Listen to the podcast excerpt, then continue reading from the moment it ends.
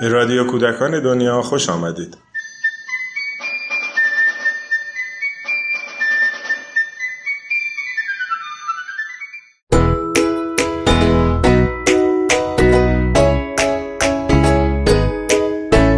سلام در سیستم رسمی آموزش و پرورش ریاضی اغلب به گونه انتظایی، مطلق و جدای از زندگی آموزش داده میشه مباحثی که کودکان و نوجوانان باید اونها رو یاد بگیرن. فارغ از اینکه به زندگی اونها ربطی داشته باشه یا خیر. از طرفی همیشه این سوال وجود داره که چطور میشه مفاهیم پیچیده ریاضی رو در بستر زندگی و از دل نیازها و علایق بچه ها آموزش داد. در این قسمت تجربه ای رو میشنوید از خانم سونا زنده دل.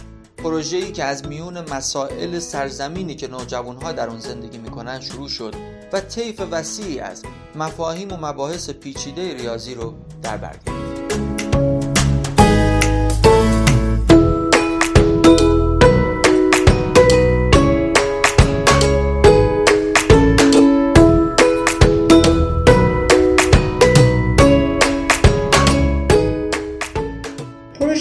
اینجا شروع شد که من تعطیلات نوروز من توی اخبار و سرچ که داشتم می‌کردم و برنامه‌ای که می‌خواستم برای ترم بهار داشته باشم متوجه شدم که روز جهانی آب توی هم تعطیلات فروردین بود. یعنی شعارهایی که توی دنیا مطرح شده و سازمان ملل مطرح کرده بود و من دیدم که سالهای متوالی شعارهای متوالی که هر سال گذاشته شده بود برای روز جهانی آب و برای اون سال خیلی برای من جذاب بود و من اینجوریم که چرا تا این موضوع رو ندیدی؟ چرا بهش فکر نکردی؟ خب این اتفاق همزمان با این بود که ما داشتیم میشنیدیم که دریچه ارومیه داره خشک میشه بعد موضوع کم آبی رو داریم و این ماجراها رو توی اخبار و جاهای دیگه هم آدم میشنید. این شد که شروع کردم سر این موضوع کم آبی، بارش ها، منابع زیرزمینی، آب و کلا آب به معنای اون که احتمالا چرخه آب به چه شکلی هست اینا رو سرش بررسی کردن و جمع آوری کارهایی که می‌شد با یک نوجوان یا کودک اون موقع من هنوز با کودک کار می‌کردم با کودک می‌شد در میان گذاشت. بعد از عید اون موقع با چهارم و پنجم کلاس داشتم. موضوع آب پنهان آب مجازی و اینکه احتمالا برای هر یک کیلو گندم یک کیلو گوش چقدر آب صرف شده تا این محصول به دست من برسه رو با هم کار کردیم. و سر اینکه به بچه ها توجه می‌دادن فقط اینکه احتمالا وقتی ما داریم میگیم مصرف آب مصرف آب این که فرض صرفا من میرم حمام و حمام می‌کنم دوش می‌گیرم یا اینکه دستم رو میشورم یا به گل باغچم آب میدم این نیست. گوشتی که من می‌خورم کلی آب صرف شده. پس بنابراین اینکه من چطور از غذام استفاده می‌کنم برنجی که می‌خورم هم همینطور و همه اینا. پس بنابراین اصلا نوع مصرف من از غذا داره یه چیزهایی رو اطلاعاتی از مصرف آب این سرزمین میگه که میشه خیلی دقیق تر دیدش. و این موضوع چیزایی بود که من با بچه ها در میون میذاشتم ولی همزمان داشتم میخوندم جمع می‌کردم که احتمالا چه مباحث دیگه ای می‌تونه مطرح بشه این قابلیت رو داره و اتفاقی که افتاد این بود که من توی گروه ریاضی بعد از همون عید مطرح کردم این موضوع رو که این یکی از موضوعیه که برای من جالب شده و می‌خوام سرش کار کنم. توی گروه ریاضی خیلی استقبال شد ازش. بعد از اون توی گروه ایده ها من رفتم موضوع رو مطرح کردم. هم از نظر منابع و اینا کمک کردن و هم حمایت کردن توی اینکه احتمالا چه چیزهایی رو من نمی‌دیدم یا حواسم نبود بهشون. همه این اتفاق باعث شد که این موضوع هی عمیق تر بشه هی عمیق تر بشه. تا اینکه یه روزی آقای یوسفی به من گفتن که آقای گرامی توی یزد مدرسه ای رو زدن که مدرسه قنات هست. و من شخصا تا اون موقع به قنات خیلی فکر نکرده بودم. مثلا به نظر من این نبود که احتمالا قنات هم رفتی به موضوع آب امروز داشته باشه. خب خیلی اینجوری نبود. بعد آقای دکتر حسینی که توی اون مدرسه قنات یزد رو ظاهرا کارها و برنامه‌ریزی اساسیش با ایشون بود و اینکه تو این زمینه خودشون از کسانی هستن که خیلی دانش فراوانی دارن. تلفن ایشون رو به من دادم. من یه جلسه ای با ایشون رفتم یه صحبت چند ساعته ای داشتم و ایشون یه سری کتاب های خیلی ویژه و خوب رو مثل دیپلماسیا قنات قنات قصبه گناوات و خیلی کتاب های ارزشمند اینجوری رو که به راحتی نمی‌شد رفت احتمالا تو انقلاب گشت و خرید به مجموعه ما هدیه کردن. بعد دیگه من اومدم وقتی که این کتاب رو خوندم یعنی یادم میاد من دیپلماسی آب رو که خوندم انقدر این کتاب برای من تاثیر گذاشته بود که اصلا من اینجوری بودم که نمی‌تونی که کاری براش نکنی. ولی یه اتفاق دیگه هم تو همین تابستون افتاد و اون این بود که همکاری که تو بخش نوجوان بود گفت او دیگه حاضر نیست توی بخش نوجوان کار کنه و می‌خواد برگرده به بخش کودک. و اینکه وقتی که به من گفتم گفتم به یه تجربه آمادم. نمی‌دونم چی پیش میاد ولی من آمادم و دوست دارم. و این شد که ریاضی نوجوان به من سپرده شد. خب مباحث ریاضی رو همه فکر می‌کنیم که وقتی برای کودک هست کسر جمع تفریق تقسیم همه هم میگیم خب آره راحت میشه ربطش داد. ولی هر چقدر ریاضیات تخصصی تر میشه این ارتباط دادن به پروژه به نظر کار پیچیده تری میاد. و خب چیزی بود که من شخصا خیلی تجربه ای براش نداشتم و برای همین چالش بزرگی بود برای من. از طرف دیگه خوشحال بودم به خاطر اینکه فکر می‌کردم که موضوع آب عددهایی که توش مطرح می‌شد شیوه کاری که باید می‌شد مناسب کار یک کودک نبود. یعنی مخاطبه یکم بزرگتری رو میطلبید. با توجه به اینکه من خیلی هم سعی می‌کردم که بگم که در میون گذاشتن این موضوع نگران کننده نباشه و وقتی مخاطب شما کوچیکتر سنش پایین تره شما هی باید رعایت کنید که نکنه نگرانش کنم نکنه امنیت روانی این کودک رو من به هم بزنم. به این شکل این پروژه آب ما با بچه های سال هفتم و هشتم شروع شد.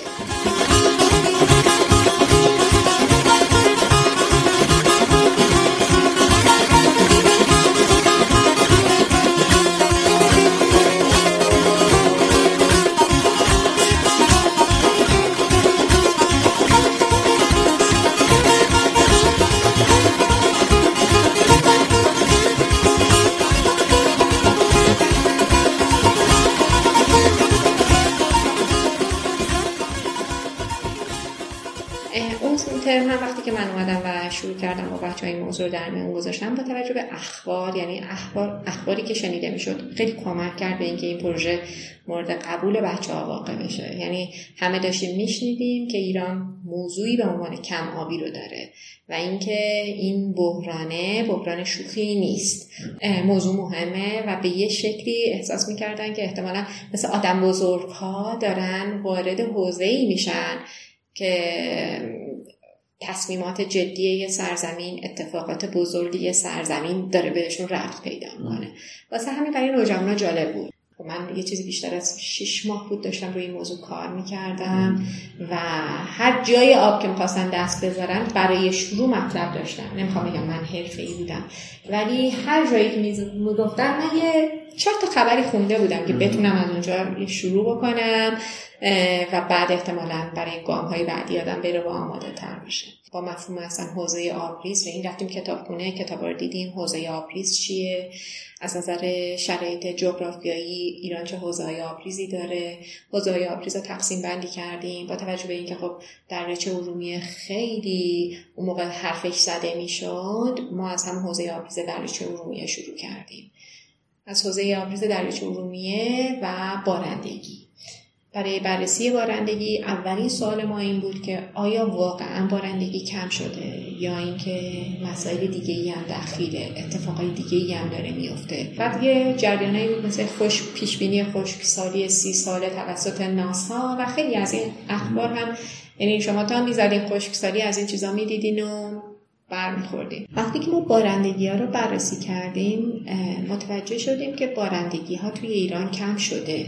ولی نسبت به میانگین بلند مدت اونقدر تفاوت نکرده که ما بتونیم بگیم همه تقصیرها رو بندازیم گردن بارندگی. یعنی ما بگیم که پس همینه دیگه. یعنی واقعا ما وارد یه دوره خشکسالی شدیم و دیگه هیچ کاریش نمیشه کرد. این وسط ها مثلا با بچه های پژوهشایی رو من به بچه ها میسپردم که بچه مثلا ببینید که فلان چه اتفاقی افتاده مرکز شهرهایی که هواشناسی داشتن و بارندگی رو اندازه می‌گرفتن. به بچه های مختلف سپرده بودیم. هر کس هر خبری تو اون حوزه تو اون بخش می‌شد تو بخش که هواشن... ایستگاه هواشناسی خاص بود خبری میشنید رو به ما می‌گفت. و اینکه یه مسائلی مطرح می‌شد مثلا که یه دفعه مثلا موضوع سدسازی سدسازی یکی از ماجراهاییه که داره به اینکه ایران خشک بشه داره کمک می‌کنه.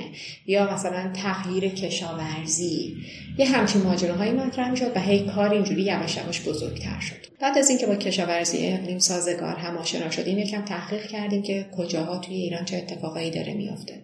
بعد مثلا فرض ما توی سیستان و بلوچستان زاهدان و اصفهان و جاهای مختلف مثلا فرضش رو کنیم متوجه شدیم که برنج کاری توی اصفهان که اصفهان مثلا مناسب برنج کاری نیست.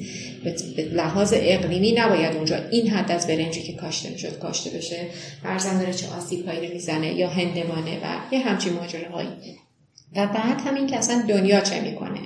با موضوع کم آبی و کشاورزی اقلیم سازگار حتی اگر می‌خواد یعنی کشاورزیش رو تغییر بده و ببره به سمت یک کشاورزی کم مصرف چطور این کارو می‌کنن؟ بعد از طرف دیگه بچه ها هم خودشون بودن کسایی مثلا بچه که یواش یواش میزان علاقه مندی داشت بالاتر می‌رفت اصلا موضوع برای بچه ها به شکل اینجوری شده بود که حتی مثلا یه وقتی بچه ها عصبانی می‌شدن. یعنی مثلا فرض یعنی فلانی نمی‌فهمه که مثلا باید این کارو نکنه. بعد حتی خیلی سر این چیزا یعنی حرف می‌زدیم ما که تو فکر می‌کنی اگر به جای کسی که الان تو رأس قدرت هست بودی واقعا این کارو می‌کردی. چقدر احتمال داشت که این کارو بکنی یا نکنی؟ ما خبرها رو میشنیدیم سرش گفتگوی کوتاهی داشتیم اما معمولا دسته بندی می‌کردیم و بیشتر می‌رفتیم روی همون بخش حوزه در بیچ ارومیه که می‌خواستیم که به طور حرفه‌ای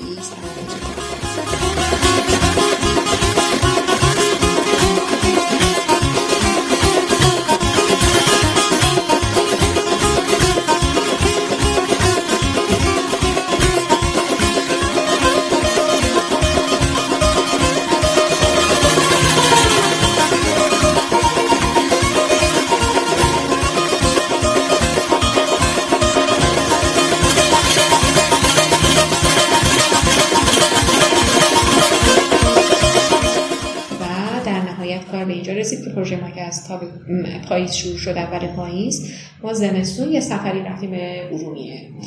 با بچه های سفری رفتیم به ارومیه و بچه ها اونجا که رسیدن واقعا تجربه عجیب غریبی بود. بچه ها خب بچه های هفتم و هشتم هیچ کدومشون قبل از اون دریاچه ارومیه رو ندیده بودن. وقتی که اونجا دیدن به قدری سکوت سنگینی بود. به قدری سکوت سنگینی بود. و بچه ها وقتی اون اسکله رو می‌دیدن اسکله به اون عظمت کشتیهایی به اون عظمتی که توی نمک نشسته پلی که ساخته شده روی دریاچه ما از روی پل یعنی صبح زود که ما رسیدیم از روی دریاچه رد شدیم از روی همون جاده رفتیم که روی دریاچه زده شده. بچه اینجور خاله تو می‌خوای ما این دریاچه رو احیا کنی؟ تو به ما از این حرف می‌زدی؟ یعنی تازه فهمیده بودن که این عمق فاجعه چقدره. همشون فکر می‌کردن می‌گفتن که ما فکر می‌کردیم مثلا یه چیزی در حد مثلا صد مثلا فرزن امیر کبیر مثلا با حالا مثلا با بزرگ من فکر نقده. چی کار میشه کرد با این؟ اینا تازه فهمیده بودن که این فاجعه چیه و از چی داشتن حرف می‌زدن راجع به چی داشتن میخوندن. خب اون سفر ما که طراحی شده بود سازمان محیط زیست اونجا میزبان ما بود و کارشناسانشون بسیار با حوصله برای ما توضیح دادن. از چاهای غیر عمیق برای بچه ها چاهای عمیق گفتن که غیر مجاز زده شده و اینکه توی اون برهه زمانی چقدر تعداد چاهای غیر مجاز ایران اضافه شده.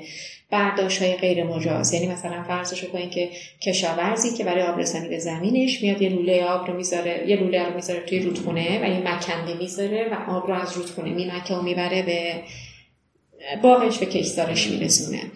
و از اینکه چه اتفاقای غم انگیز دیگه ای افتاده بود که ما حتی یه آب شیرین رو اونجا به تلخ کرده بودیم. یعنی صد رو جایی زده بودیم که زمین زیرش شور و تلخ بوده و آب شیرین رو جایی جمع کرده بودیم که خرابش کردیم یعنی نه حتی به مصرف کشاورزی می‌خورد نه چیزی. از پرنده ها از وضعیت پرنده هایی که دیگه به ایران مهاجرت نمی‌کردن.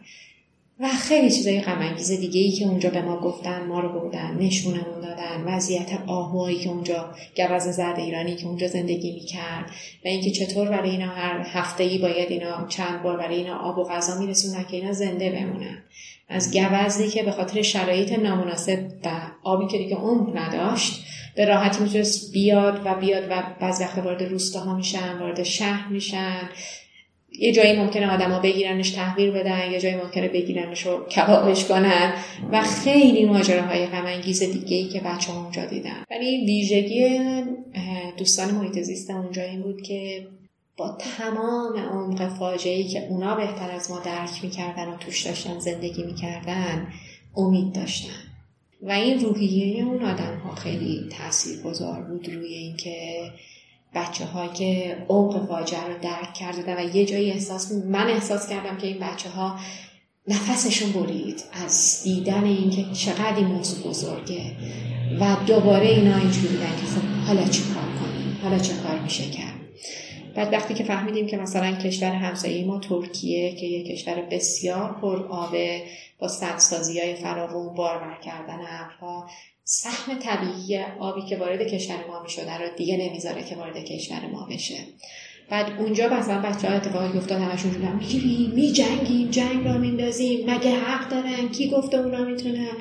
پس صحبتی که بود این صحبت توی کتاب دیپلماسی آب اومده بود و من توی اون می‌دونستم و باهاش آشنا بودم این بود که همسایه ترک ما میگه همچنان که تو نفت زیر پا حق داری که برداری و به من بفروشی من آب بالای سرمون حق دارم باشم این بازی رو بکنم. چرا فکر می‌کنی آبی که تو ابره من بهش مالکیت ندارم ولی نفتی که زیر خاک تو بهش مالکیت داری؟ ولی وقتی من اینو به بچه ها می‌گفتم همچنان اینجوری نه اینجوری نیست. اون ابره میومده این ور نفته نمی‌رفته اون طرف. و خیلی توی این جز نبودن که مالکیت بر آب رو نمی‌تونستن بپذیرن. ما سر دادگاه های بین المللی آب سر اینکه حل فصل کردن این ماجره به چه شکلی هست توسعه پایدار چه معنی داره همسایگی به چه معناست اصلا سر اینا خیلی حرف زدیم. تا اینکه بعد از موضوع دریاچه ارومیه و بررسیهایی که ما انجام دادیم وارد حوزه آبریز اصفهان شدیم. حوزه آبریز اصفهان کاملا داخلیه. یعنی دیگه سرمنشأ رودها احتمالا توی کشور دیگه ای نیست. سرمنشأ رودها تو همین سرزمین ماست. و دعوایی که تو همون حوالی شد که کشاورزای یزد و اصفهان سرا دعواشون شد و حتی یک کشاورز کشته شد و بعد اینجوری بودیم که اینجا مال کیه؟ مال یزده مال اصفهانه یا مال اونیه که تو کوپا داره زندگی می‌کنه تو برکیلو بوی رحمت اونجا تو ارتفاع ارتفاعات داره زندگی می‌کنه و بارون داره اونجا میباره. مال کیه؟ و متوجه یه نکته شدیم که آب توی ایران ملیه ولی تقسیماتش استانیه یعنی یه تناقض عجیب غریبی که ما تو سرزمینمون داریم که در این اینکه آب ملی هست تقسیماتش به شکل استانی انجام میشه و اینکه مردم عادت کردن. یعنی کشاورز اصفهان با اون توجه به تقسیمات استانی حق داشته بگه آب مال منه در حالی که آب خب طبق قانون اساسی ما ملیه. با بچه سر نفت حرف زدیم که اگر مردم اهواز می اومدن می‌گفتن نفت زیر پای ماست پس مال ماست. چه اتفاقی میافتاد؟ اگه اونایی که تو بلندی های توی ارتفاع توی کوه ها دارن زندگی می‌کنن می‌گفتن اونجا که بارید مال منه و من به اصفهان نمیدم چه باید می‌کردیم اگر اونی که توی یزد هست اونو بهش آب ندیم مگه اون ایرانی نیست؟ مگه اون انسان نیست؟ مگه اون سهم نداره؟ اینجا بود که ما یه سر رفتیم سراغ تاریخچه کار و اینکه شیخ بهایی چطور مشکل آب رو حل کرد؟ شیخ بهایی جنگ های زیادی بود تو منطقه سر آب می شده ولی شیخ بهایی تنظیماتی رو انجام میده که بر اساس اون تنظیمات همه مردم برای مدت طولانی حالشون خوب بوده. مثلا موضوع حل فصل شده بوده. ما اومدیم تو این بخش علاوه بر این که ریاضیات ما اینجا ریاضیات کسرها تقسیمات تقسیمات با چه نسبتی بر چه اساسی یعنی علمان ها و عناصری رو که شیخ بهایی در نظر گرفته بود خیلی خیلی متنوع و مهم بود. از اینکه جنس خاکش چیه کشتش چیه بالا دسته یا پایین دست حتی طالاب مثلا گاوخونی سخت براش در نظر گرفته بود. یعنی حتی برای محیط زیست و همه اینا سهم در نظر گرفته بود. سر اینها و اینکه با توجه به این متغیرهایی که تو داری باید آب رو تقسیم کنی. تقسیمات آبی بر اساس این کسرها رو اومدیم اون موقع توی کلاس. با هم انجام دادیم. اول کار شیخ بهایی رو دیدیم و با زندگی امروز متوجه شدیم که احتمالا یه بخشی از کارش با تغییر کشت قابل حل باشه یه بخش دیگهش اینه محدود کردن کشاورزی و بعد اینکه حالا وقتی که کشاورزی رو محدود بکنیم چه کارهایی میشه به جای اون کرد؟ سر این ایده پردازی خیلی هیجان انگیزی داشتیم.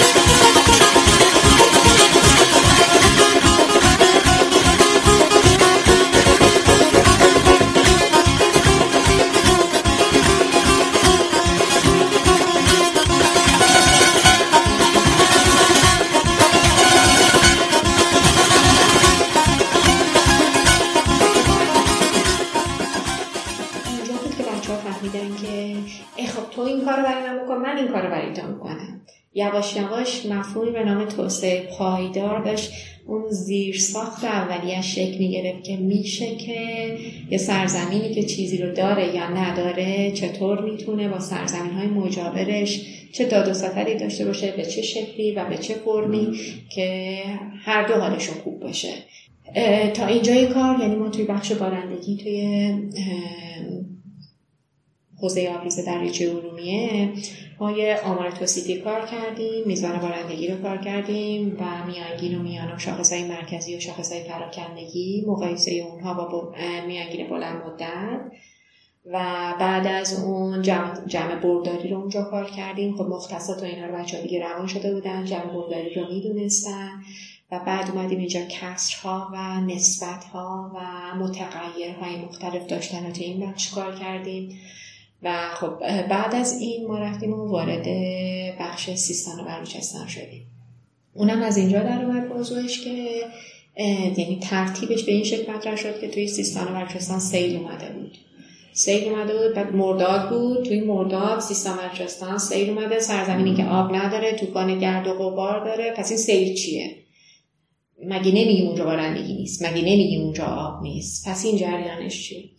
بعد این موضوع اینجوری شروع کردیم و بعد رفتیم دیگه از تاریخ چرش از اینکه سهم آب ایران از رودهایی که از افغانستان می اومده و تالاب هامون به چه شکلی بوده شرایط زندگی مردم به چه شکلی بوده و اینکه این تغییرات احتمالا با وضعیت جدید افغانستان و سدسازی که اونجا در صورت می‌گیره و سهم ما که نادیده گرفته شده و اینکه ما هیچ اقدامی نکردیم. و اینکه الان اون زمان ده سال بود که از اون میزان آبی که سهمه ما بود یک قطره هم به ما داده بودن مگر در زمان سیدا که کنترل نمی‌تونستن بکنن و آبی که نمی‌تونستن کنترلش کنن وارد سرزمین ما شده بود. و اینکه گاو میشهایی که اونجا بودن تمام اون زندگی که اونجا داشته بر اساس اون نیهایی که اونجا بوده صنایع دستی که اونجا بوده زندگی مردم همه اینا از بین رفته. روستاهایی که بینش زیر شن فو شده بچه ای که برای دستشویی رفتن باید پارچه خیس به صورتش ببنده که بتونه از خونه از اتاق بیاد بیرون و فقط بتونه به دستشویی بره. نه هیچ چیز دیگه نه نه هیچ جای دیگه. همه اینا اتفاقایی بود که ما بررسی کردیم. بعد از اون اومدیم سر موضوع این که خب پس چرا الان سیل اومد؟ این سیله دلیلش چیه رفتیم سر جنس خاک. اینکه خاک خاک بعد مثلا اینجوری بود که خاک روز وقتی که بارون بهش می‌خوره خیس میشه مثل آیه عمل می‌کنه و آب نمی‌تونه توش نفوذ کنه. اینجوری که چرا این اتفاق میفته و بعد رفتیم سر اینکه ذرات خاک چه عبادی می‌تونن داشته باشن؟ این عباد تو چه سایزی باشه؟ ما میگیم مثلا درش مولکول ریز مولکول سنگلاخه یا مثلا رسه. سر اینا کار کردیم و اینکه وقتی که این ذرات از یه حدی ریزتر هست اون چسبندگی که ایجاد میشه بینشون این چسبندگی باعث میشه که مثل یه آیه عمل کنه آب جذب نمیشه تبدیل به سیل میشه. و بعد محاسبه سیلاب رو اونجا کار کردیم. یک بارندگی توی یه منطقه مشخص گفتیم فرض کنیم مثلا یا ابری اومده اومده باریده و مثلا از کجا میشه سیل رو پیش بینی کرد چطور میشه برآورد کرد؟ سر این موضوع وقتی که بارندگی لحظه ای رو ما داشتیم حساب می‌کردیم بارندگی لحظه ای رو آروم آروم رفتیم به سمت سطح زیر نمودار و مفهوم انتگرال و این موضوع رو کردیم.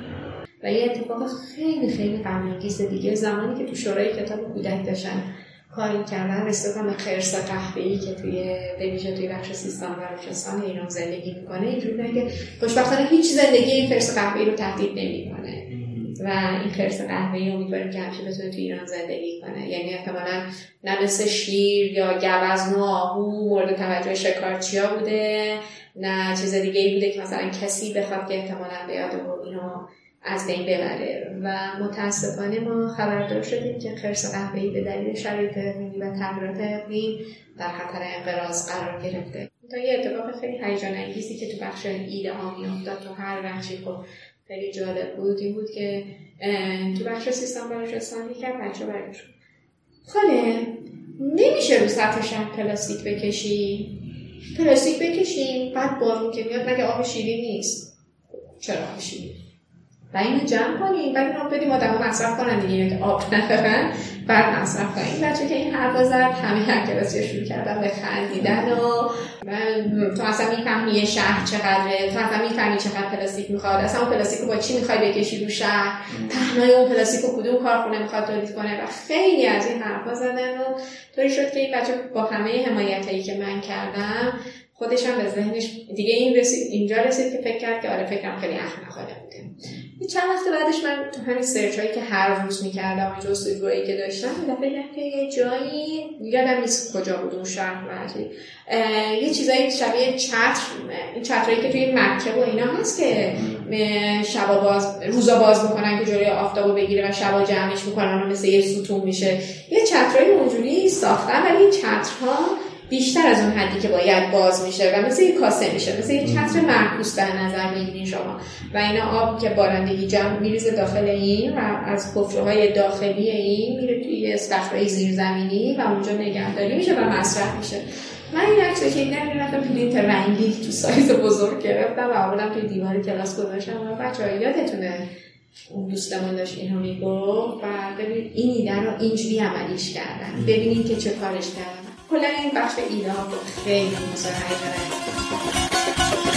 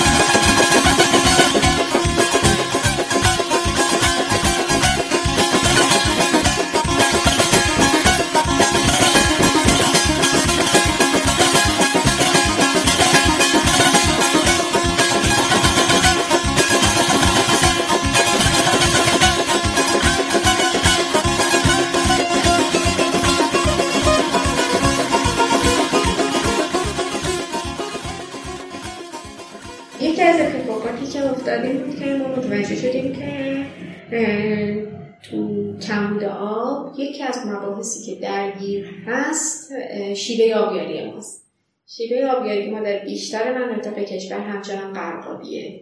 و این باعث میشه که ما آب توی جوبی در حقیقت میفرستیمش توی داره توی یه مسیری میره تا برسه به یک کشتار یا یک باغ مشخصی که اون روز میشه و این کرد بندی داره آب رو میریزم توی این کردها و کردها پر میشه و بعد مثلا ممکنه ده روز بعد دو هفته بعد دوباره این اتفاق تکرار بشه. توی شیوه خب یه بخشی از آب توی اون مسیر که از دست میره یه بخشی از آب تبخیر سطحی میشه و از دست میره و یه بخش دیگه هم که هست که گیاه شوک بهش وارد میشه. یعنی گیاه چهار روز پنج روز ده روز حالا بسته به اون فاصله های آبیاری یه چند روزی رو خیلی فراوون آب دم دستش داره و بعد بقیه اون مدت رو که من منتظر آب باشه کم آبی و تشنگی رو مجبوره که تحمل کنه. حالا بسته به جنس که درخته یا مثلا فرض این مثلا سبزیجات خب این بازه متفاوته همین باعث میشه ما محصولمون کمتره و مصرف آبمون بالاتره.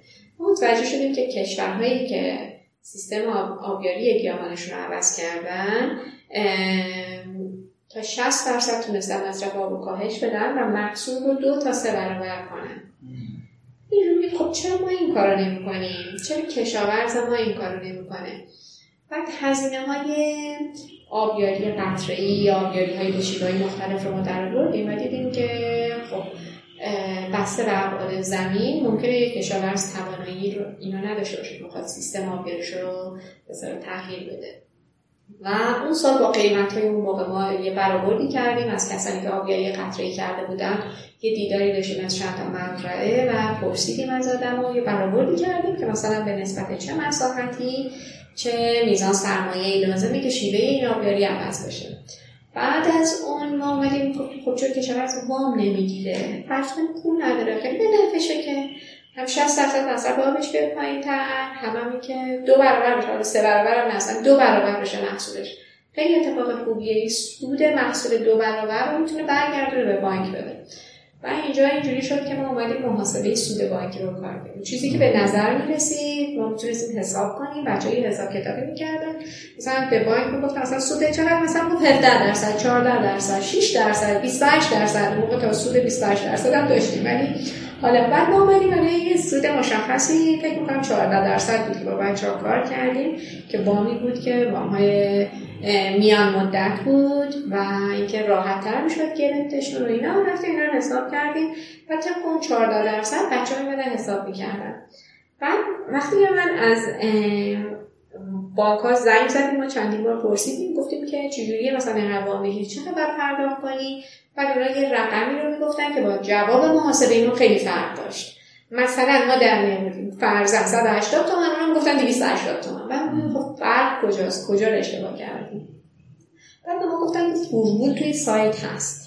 ما این فرمول از سایت های مختلف بانک ها در آوردیم و آمدیم و بعد دیدیم که تفاوت این با شیوه محاسبه ما کجاست و چه اتفاقی میفته چرا اینقدر اینا متفاوته. بعد خب خیلی موضوع غم بود اون سود بانکی و شیوه محاسبهش رو برای بچه ها خیلی حال بود بچه فکر می‌کردن که مثلا یه بار میاد یه 14 درصد پول رو مثلا اضافه می‌کنه به پول بعد اون رو داره تقسیم می‌کنه. بعد یه قسط ماهیانه. در حالی سود بانکی خیلی پیچیده تر از این هست و بعد معمولا هم یه خوابی رو برای وامای کشاورزی هم یه خوابی رو در نظر می‌گیره خواب یک, دو، یک تا دو ساله که اون 14 درصد به هر سال خواب هم داره یعنی تعلق می‌گیره و سود خیلی سنگینتر میشه و باز پرداختش خیلی سنگینتر میشه. بعد اینجا بود که بچه آمدن گفتن که چرا ما خودمون بانک نزنیم؟ ما شروع کنیم ما بانک بزنیم. بعد همزمان خب من در طول این مدت همون جلسه ایده ها رو می‌رفتم و معمولا گزارش هم می‌دادم که این پروژه با ما یه ایده ای که داره کار میشه احتمالا به کجا رسیده در چه مرحله ای هست. و اونجا توی گروه ایتا همه حمایت کردن. گفتم واقعا چرا که نه. اینو بررسی کنیم و ببینیم که به چه شکلی میشه که یه وانی منتها این موقع ساختاری میداشت. یعنی چیزی شبیه بانک. یه ساختاری باید میداشت که به فرد متکی نمیبود. یعنی بعد ما اومدیم گفتیم شاید بشه با یکی از بانک کمک رو گرفت و همکاری کرد که فرزن یه بانکی یه صندوقی داشته باشه که حساب اون صندوق صندوق ملی بشه برای تغییر شیوه آبیاری این سرزمین و اینکه آدما هر جایی ایران که هستن و می‌خوان و می‌تونن بیان و توی اون آب بدن آب پول بریزن و اون حساب رو شارژ کنن و کشاورز برای تغییر شیوه آبیاری استفاده کنه و بعد هم در نهایت این پول سالها بعد می‌تونه که مثلا با یه سرمایه گذاری دراز مدت نگاه بشه بهش. خیلی با بانک های مختلف ما تماس گرفتیم و صحبت کردیم. آخرین بار هم دیگه با بانک کشاورزی ما وارد گفتگو شدیم به خاطر اینکه یکم والدین ماشینی رو به ما معرفی کردن. ولی این پروژه نتونست پیش بره به خاطر اینکه اون شیوه و فرمتی رو که ما مد نظرمون بود قابل اجرا کردن با یک بانک نبود. ریاضیاتی که ما توی این بخش کار کردیم ریاضیاتی خیلی شگفت انگیزی شد که اصلا قابل پیش بینی نبود. جریانی بود که شما فرض کنید پولی رو به کشاورز بدین کشاورز ما خواب براش در نظر نگرفته بودیم اینجوری بودیم که مثلا اگر که فصل کش نیست رسید به فصل کش یا اگر که فصل کشه از همون زمان شروع کنه به برگردوندن. و خب این پولایی که برمیگشت به صندوق دوباره می‌تونست برگرده و به یک کشاورز دیگه ای بده برسه. حالا تعدادش کمتر بود. به فرض اینکه شما فرض کنید که هیچ واریزی جدیدی نداریم پول با یه سودی اضافه می‌شد و می‌تونست دوباره کشاورزهای جدید رو پوشش بده. و ما اینجا دنباله های عددی رو کار کردیم. دنباله های عددی که واقعا شگفت انگیز بود و بعد به شرطی که احتمالا شارژ صندوق اگر اینقدر باشه چه اتفاقی میفته صفر باشه چه اتفاقی میفته این شبکه رشدش به چه شکلی می‌تونه باشه.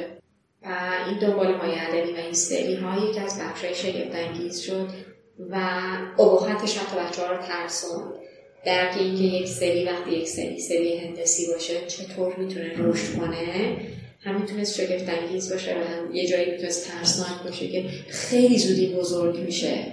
و وقتی انقدر زود داره بزرگ میشه همینجور بودن که حتما باید یه سیستم مشخصی باشه برای مدیریت کردن و ساختار دادن. این هم خب یه بخش خیلی هیجان انگیز بود که اصلا ایده های بچه ها یعنی از این گفته ساده که چرا خودمون بانک نزنیم پروژه آب بیشتر از یک سال طول کشید.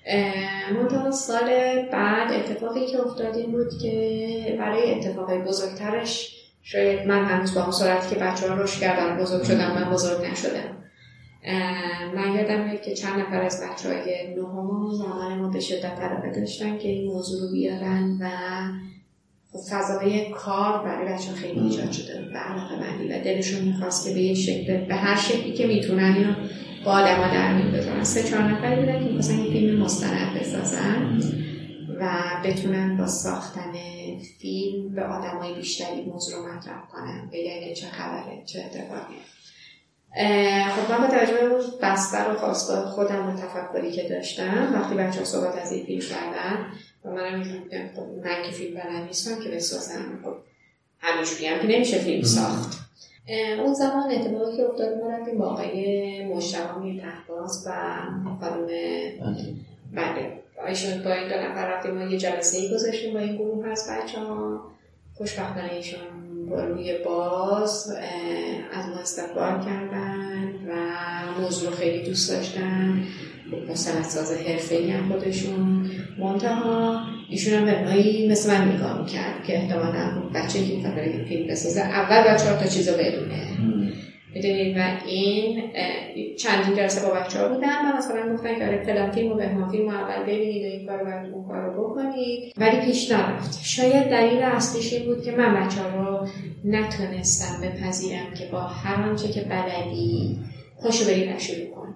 یعنی سالها بعد وقتی من داشتم این پروژه نگاه کردم من با خودم اینجوری بودم که باید همون روز می‌گفتی دوربین تو بردار سفایت رو بردار پاشو بریم. و می‌رفتم و توی دریچه رو گفتم شروع کن. شروع کن. هر کاری که می‌خوای بکنی فکر می‌کنم امروز که نگاه می‌کنم یه معلم شاید بیشتر از همه جسارت داشته باشه. شاید باید بلد باشه که بگه می‌خوای فیلم برداری کنی خوشو بریم.